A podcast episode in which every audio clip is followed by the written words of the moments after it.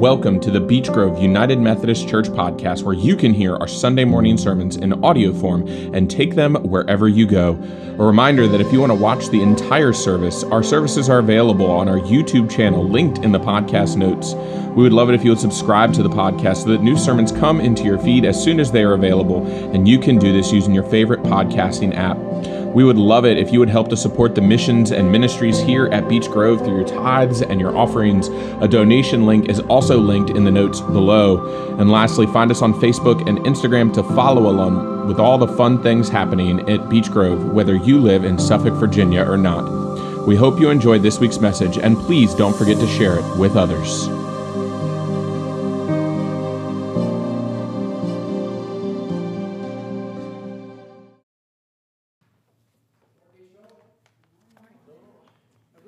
Book of Colossians, chapter 3, verses 12 through 17. As God's chosen ones, holy and beloved, clothe yourselves with compassion, kindness, humility, meekness, and patience. Bear with one another, and if anyone has a complaint against another, forgive each other. Just as the Lord has forgiven you, so you also must forgive. Above all, clothe yourselves with love, which binds everything together in perfect harmony. And let the peace of Christ rule in your hearts, to which indeed uh, you were called in the one body. And be thankful. Let the word of Christ dwell in you richly.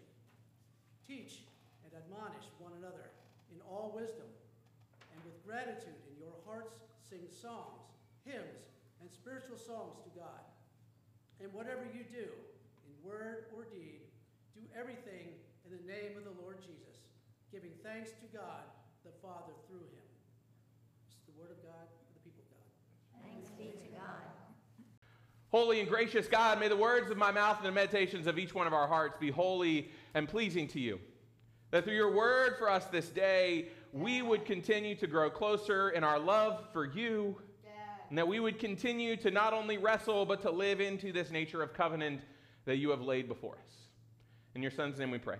Amen.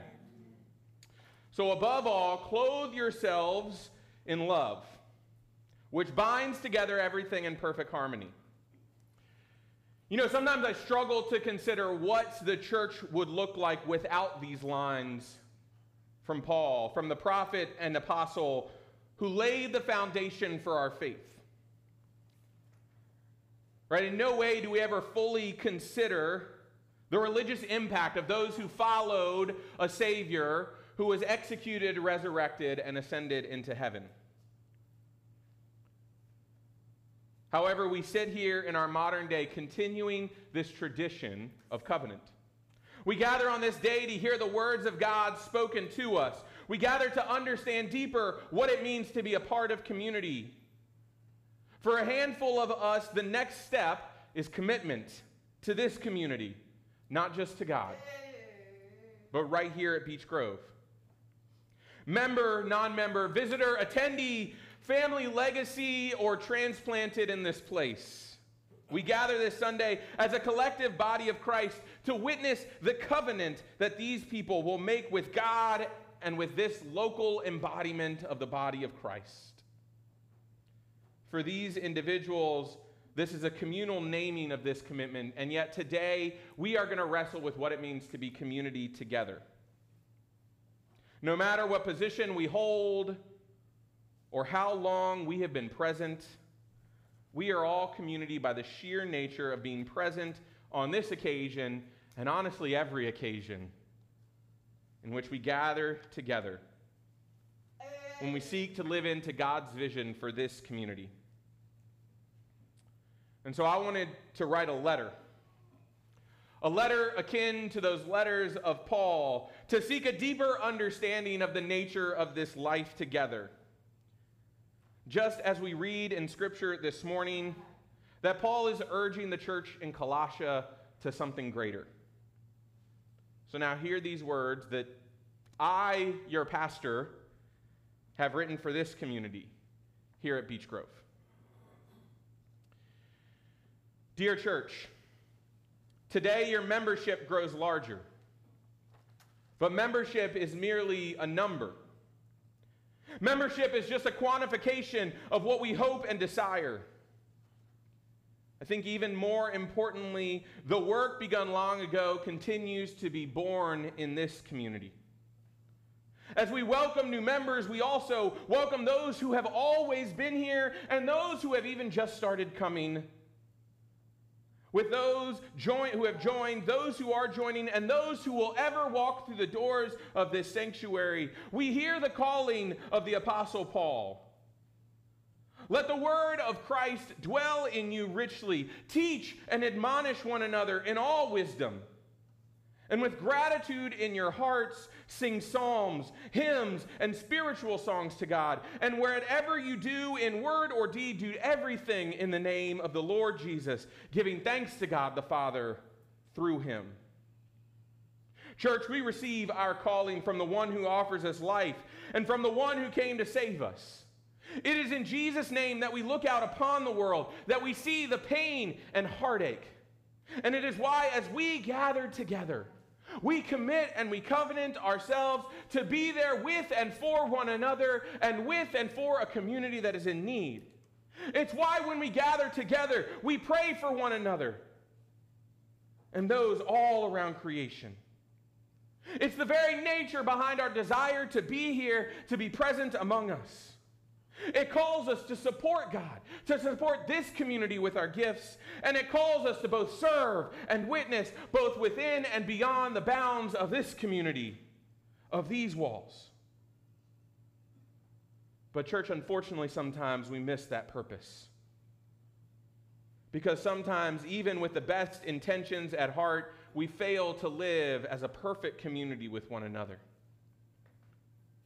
as we have journeyed this time, diving deeper into membership, yes, but even more so, naming what it means to be community together. Dear church, we are called to be community with one another and those all around us. These words of Paul must not fall on deaf ears. These are words that Paul wrote to a church struggling with identity, struggling with who they were called to be, struggles both within and beyond the bounds of their named community. And so we see Paul writing this encouraging word to them that we too hear within it this call and desire to move away from selfish ambitions into communal love where Paul writes, as God's chosen ones, holy and beloved, clothe yourselves with compassion and kindness, humility, meekness, and patience. Bear with one another, and if anyone has a complaint against another, forgive each other. Just as the Lord has forgiven you, so you must also forgive. And above all, clothe yourselves with love, which binds everything together in harmony. Dear church, creation is God's chosen people. There is no separating those on the inside from those on the outside. Yet, as we think about what it means to reach those who are outside these walls, how can we truly love them if we do not love within our own community? We are called to live and exist with one another. And when we fail to do this, we fail to be the church that God has called us to be. And therefore, we let down this innate understanding of communal love. Friends, we are called to clothe ourselves with compassion, kindness, humility, meekness, and patience. And when we fail to bear the fruits of the Spirit in these ways, we miss opportunities to express true, true community with one another. Church, I can tell you that many will walk through those doors. Many will make that covenant of membership with our body. However, what do those matters number? If we do not covenant with one another to have the transformation of heart that God calls us to have? What happens when the members we have, when the people who are right here, right now, do not exist as a loving community? Not just for one another, but for others. Church, has our understanding of love been so vastly warped by our understanding of sin and evil that we cannot even see the manners to which you call us together? Have we become so focused on loving others that we have forgotten what it means to love ourselves and thereby distorted the very love that we are called to give? Does this understanding of being inherently unworthy impact the way we see others as well? Dear church, in the day and age where you seem to be an afterthought, we gather together here hoping for more. Hoping for community, hoping that this community becomes the perfect nature of love that it can be. Becomes an example of who you are true who you truly call us to be. Those vows of membership we hear today will call us all to consider what serving in God's midst looks like. Church, to commit and covenant to you is to covenant to God. Words we name in our baptismal covenant, in our baptismal covenant, become a covenant that we make with one another as we grow in God's love. We ask in the ways of the Spirit, seeking for the heart to be humbled, ready for the work of God within us, so that our faith may produce the work of the Spirit. Church, as your pastor, I ask you, in the name of God, do you renounce the spiritual forces of wickedness, reject the evil powers of this world, and repent of your sin? Do you accept the freedom and power God gives you to resist evil, injustice, and oppression in whatever forms they present themselves? And do you, the church, confess Jesus Christ as your Lord and Savior? Put your whole trust in His grace and promise to serve Him as your Lord in union with the church Christ has opened to people of all ages, nations, and races. Church, as we look and we answer these baptismal questions, we answer them affirmatively, seeking and knowing the desire that God has stirred within us. These words are in reaffirmation, becoming a reminder of who God calls us to be. Words that we should never forget. Words that call us together, that bind us in love. Without them, does our faith seem meaningless? Are we even willing to take a stand for what we believe? Church, we know the Lord is working in our baptisms. Church, we know that we have been that God has been working within us, around us and through us since the time of creation. And so, God, as we reaffirm these vows, as we affirm these vows for the first time, as we hear them this morning, as the vows are blessed upon a child, and as we come together as a community to be reminded of our own baptism, church, may these words fall afresh on us, that we may know the work that you did in our original baptism. And in the baptism, death, resurrection, and ascension of Christ. Now, dear church, we are at a crossroads. We are at a place where we can continue to do this thing we call church or we can step out and we can be the church. Where we can listen to the words of God. Where we can hear the words that Paul writes here in Colossians. Words blessed by God in their writing to this community. This place where the people of God sought to make God known to all who would listen. Church, we gather today hearing this call that has been placed before us. That above all, clothe yourselves with love, which binds everything together in perfect harmony. Church, this is what it means to be community together. What binds us together should not be torn apart. Let us bind together with the unbreakable bonds of love let us commit to one another, not just as we receive new members into the body, but as we welcome all who have always been a part of God's, of God's plan, of God's desire, of God's purpose, of God's creation. Teach us to love beyond measure, to find perfect harmony, the perfect collection of notes, to experience the unity through which Christ that brings us together, even despite our many differences. Lord, blessed be that tie that binds.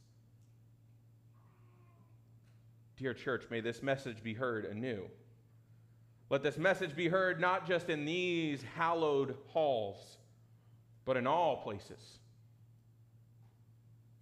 We know our Lord is not shackled by our presence or even by our desires. We know that God is in all places, in all things, and in all people. And so, church, may we be filled with the same love. May we put aside our selfishness, our egos, and all the things of this world that pull us away from the God that we believe in. May we be filled with the Spirit, knowing the ever loving presence that is within us. That when we are called to faithfully participate in the ministries of the church with our prayers, our presence, our gifts, service, and witness, that we would do so with hearts and spirits focused on the vision that has been laid out in love for this community. Church, in putting away those traits, may we take on compassion, kindness, humility, meekness, and patience, knowing that in these ways we bear the fruits of the Spirit of God every day. And church, may your walls behind, may, your, may the walls behind us bind us together in love, but also push us out, that we may also go out to the community, to those we serve and love. May we seek your will and vision to be done each and every day. Amen.